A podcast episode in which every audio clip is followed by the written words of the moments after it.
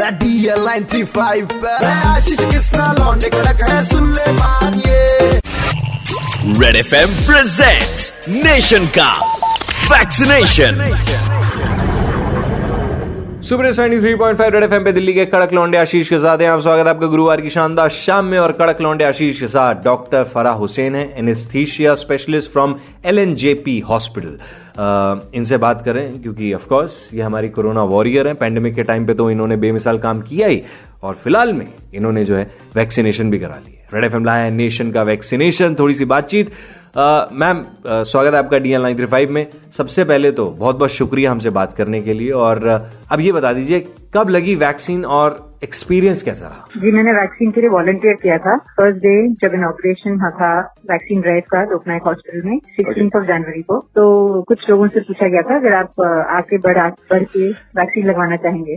So I volunteer for it and मुझे लगे हुए अब बारह दिन हो चुके हैं। मैं इनको मैम वॉल्यूम बढ़ाने के लिए कह रहा हूँ, वॉल्यूम बढ़ा लीजिए। अब मैम ये बता रही हैं कि लोगों को जो डाउट है वैक्सीन को लेके, साइड इफेक्ट को लेके, उसके बारे में प्लीज। नहीं, मुझे कोई भी साइड इफेक्ट नहीं हुआ। ये सारी अफवाहों पे आप प्लीज बिलीव ना करें। साइंस में भरोसा रखें, अपने डॉक्टर्स पे भी भरोसा रखें and please come forward and take the vaccine. आज का रिसेंट हमारा दिल्ली का जो सीरो सर्वे है वो ये बताता है कि fifty two percent of Delhi people have antibodies. अगर हम ये टारगेट करें कि फरवरी एंड तक हम लोगों ने अट्ठाईस परसेंट और लोगों को वैक्सीनेट कर लिया, तो आप गणित करिए, मैथ्स करिए, fifty two plus twenty eight is eighty percent.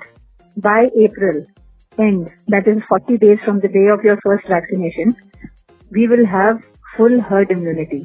तो जितनी जल्दी से जल्दी हो सके, जैसे जिसका नाम है लिस्ट में, वो प्लीज आगे बढ़ के अपना वैक्सीन जरूर लगवाएं। अच्छा, एनी आइडिया सेकंड फेज कब से स्टार्ट होगा और नॉर्मल लोग जो हैं उनको कब से लगनी शुरू होगी वैक्सीन? जी ये मेरे ख्याल से एडमिनिस्ट्रेशन को डिसाइड करना है, बट मुझे लगता है ये जल्द ही कर लेंगे क्योंकि अभी बहुत अच्छा टाइम है सारे लोगों को वैक्सीनेट कराने का, क्योंकि at an all time low है दिल्ली के केसेस।